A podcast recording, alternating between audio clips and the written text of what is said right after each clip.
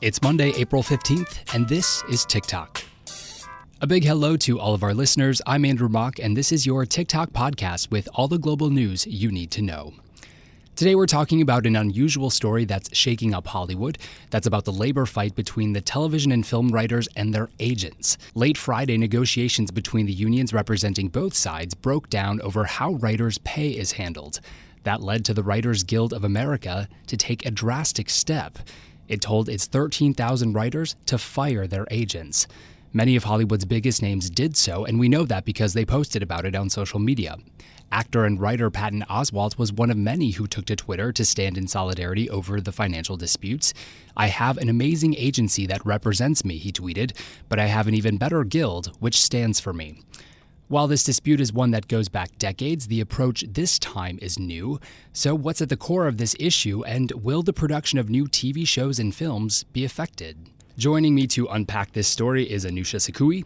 She's an entertainment reporter for Bloomberg News based in Los Angeles. Anousha, thanks for coming on. Oh, my pleasure. So, this story seems quite dramatic. One industry essentially fired another. It's something that has been uh, bubbling for at least a, a, year or so. Basically, what it is is a, is a kind of contract dispute between two guilds uh, that represent, on one side, writers uh, in Hollywood, and uh, on the other side, talent agents. It's effectively from last year, the Writers Guild, which has quite a lot of power in terms of, you know, sort of regulating who can work for representing um, writers and to protect writers' interests in the city and in this industry. Last year, the WGA, the Writers Guild, said that they wanted to renegotiate a pact that's been in place for about 40 years, which basically dictates the working arrangements between talent agents and writers. And that sort of been the backdrop for what's happened over the weekend. It's sort of been something that's been bubbling up over the past year. So, I mean, at the center of this is essentially how writers' pay is handled. I think our listeners might be familiar with the idea that agents may have traditionally taken 10% of a writer's fee when they get hired, uh, but now there are these so called packaging fees in which an agent makes a certain amount based on this sort of package of talent that they're giving to a studio. So, are these packaging fees anything new in the industry? No. So what's happened is that over time, the agencies have become bigger and are now owned in part by large private equity firms. So that has a couple of impacts. On one side, the agencies, you know, we have like four big, three or four big agencies that dominate a huge amount of activity in Hollywood. The impact of having a private equity investor means also that some people have more impact on looking at the bottom line and driving more money through the business, and that might um, some writers uh, feel that maybe that's part of the driver to, you know, not being so focused on the relationship. The other thing is that because agencies have been growing, what they've done is that they've grown into um, areas such as producing and financing their own content.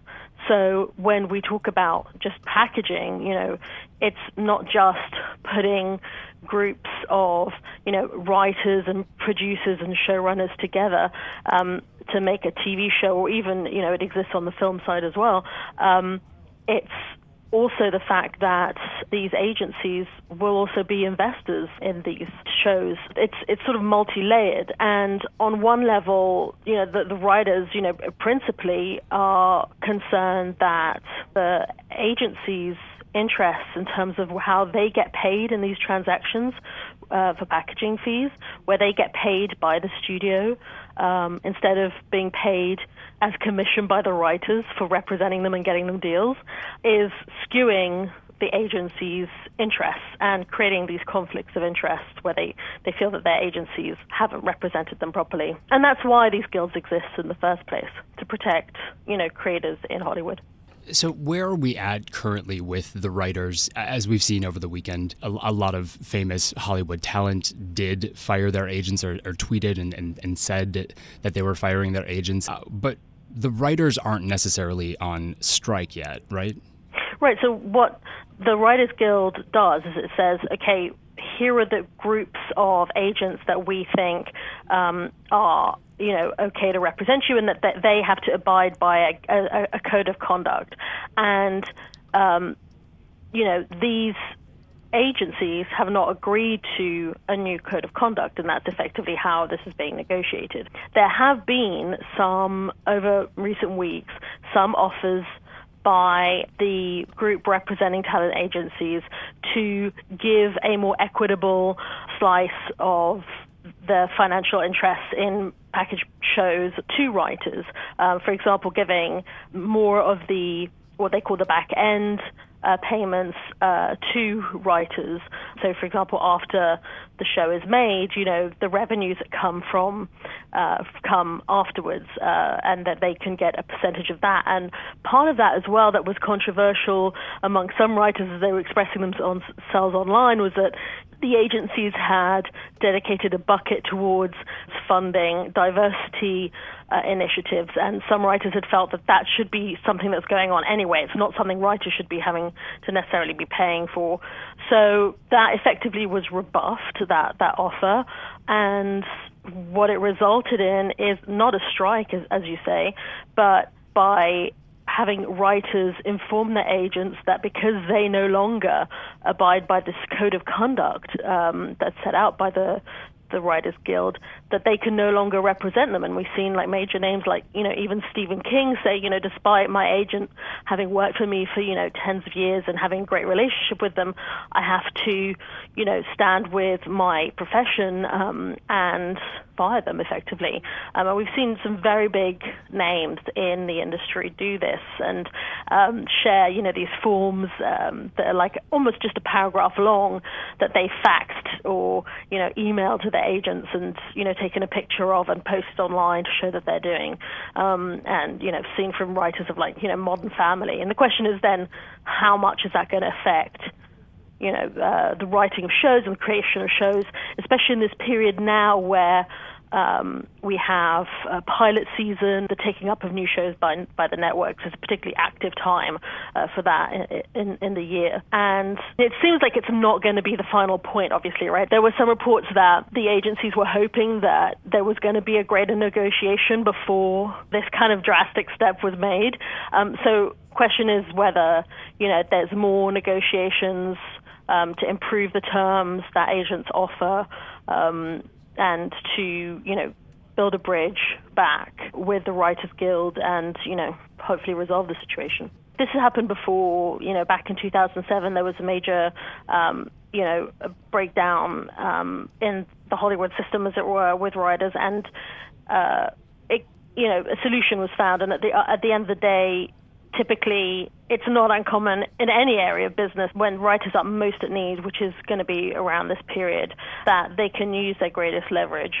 Well, let's talk about where this leaves a lot of writers who did just recently fire their agencies. I, I wonder what good is a writer without an agent and who might have the upper hand uh, when it is the writer who's essentially doing the work, but the agent who may be getting that work. I mean, are writers able to act as their own agents here? That's the whole point, is that I think for a lot of writers that they felt that agents were getting, you know, a huge amount of the money, whereas the writers were having to do all the work.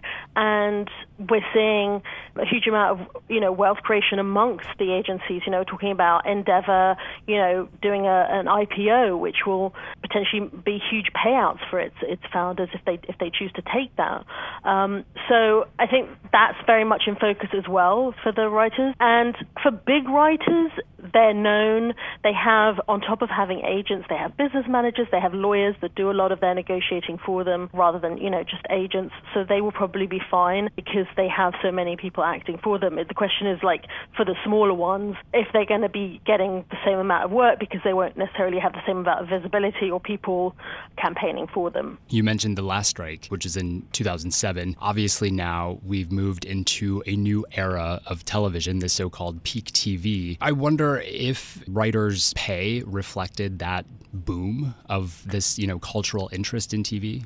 Well, that's the thing is that it seems that from some of um, the information that's out there that in fact uh, writers' pay has gone down. Amy Berg, who is a, a successful writer in, in, Hollywood and who's been one of the vocal ones um, on social media trying to get out, um, you know, messages about, um, you know, the, the, view of writers in this fight, um, said that for many writers, even the most successful, these amounts of money that are being negotiated over can be the difference between living well and barely living. That, that writers' income, you know, has been has been reducing, and uh, you know we have seen some of this, some renegotiations to do with the way that writers and uh, the, way that writers are paid. So, for example, one of the structures that has changed is like, for example, you know, um, if you're with the rise of digital streamers like Netflix, um, because they're often doing one or two seasons up front and then maybe shorter than your standard broadcast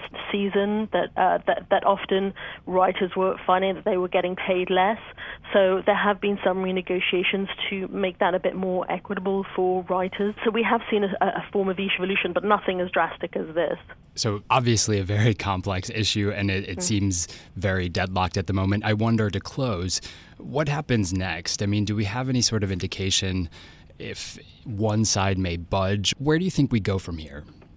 I think you know you have to have um, a new offer put on the table from the agencies. I think that's probably the most likely thing that will happen because at the end of the day, you know, someone else can step in and do uh, probably fill in the gap of, of, that work, right? I mean, there's always someone in Hollywood who's willing to um, uh, find a solution to make a deal work. That's that's my experience. Um, so I think that that's at least the hope for a lot of for a lot of people that I see when they're, speaking about this publicly.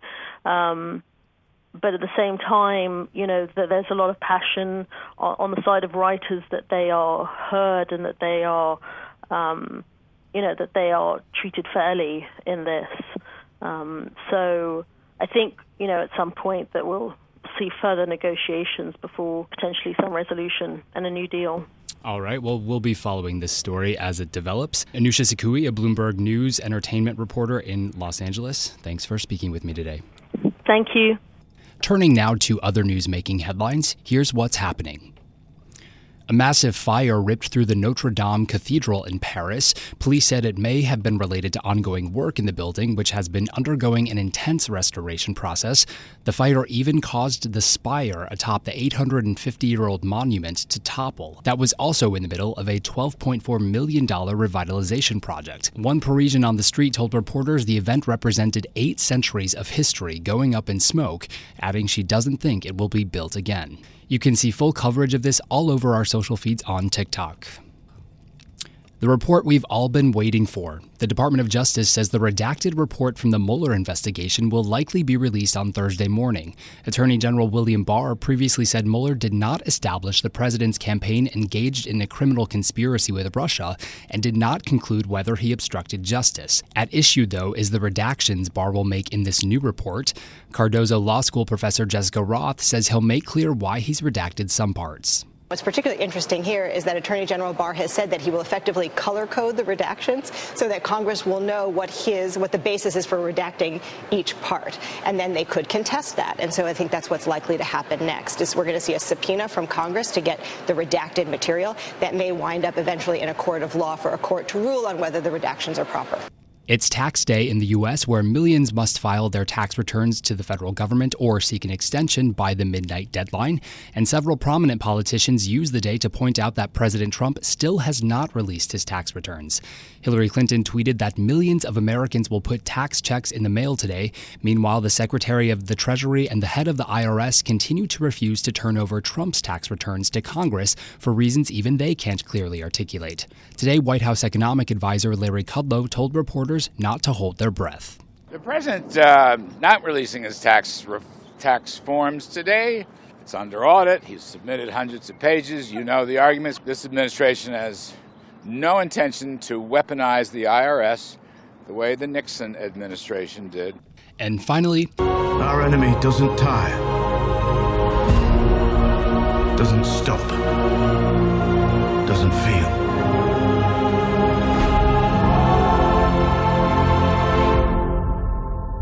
Winter has ended for TV fans. HBO on Sunday aired the season 8 premiere of Game of Thrones. It's the show's final season, and the opening installment aired in 170 countries. If you haven't watched it yet, don't worry, there are no spoilers on today's episode, but suffice to say, there were plenty of heartwarming moments and gruesome sequences that have made the series so popular among its fans. And if you're one of the many looking to fill the Game of Thrones hole in your TV schedule when the series is done, check out our list of shows jockeying to take its place. You can find that on Twitter at TicToc. That's your TicToc update for Monday. You can find out more about all of the stories you just heard about everywhere we are. Follow us on Twitter, like us on Facebook, and check us out on Instagram. Thanks for listening. I'm Andrew Mach, and make sure to download our podcast every weekday for all the global news you need to know.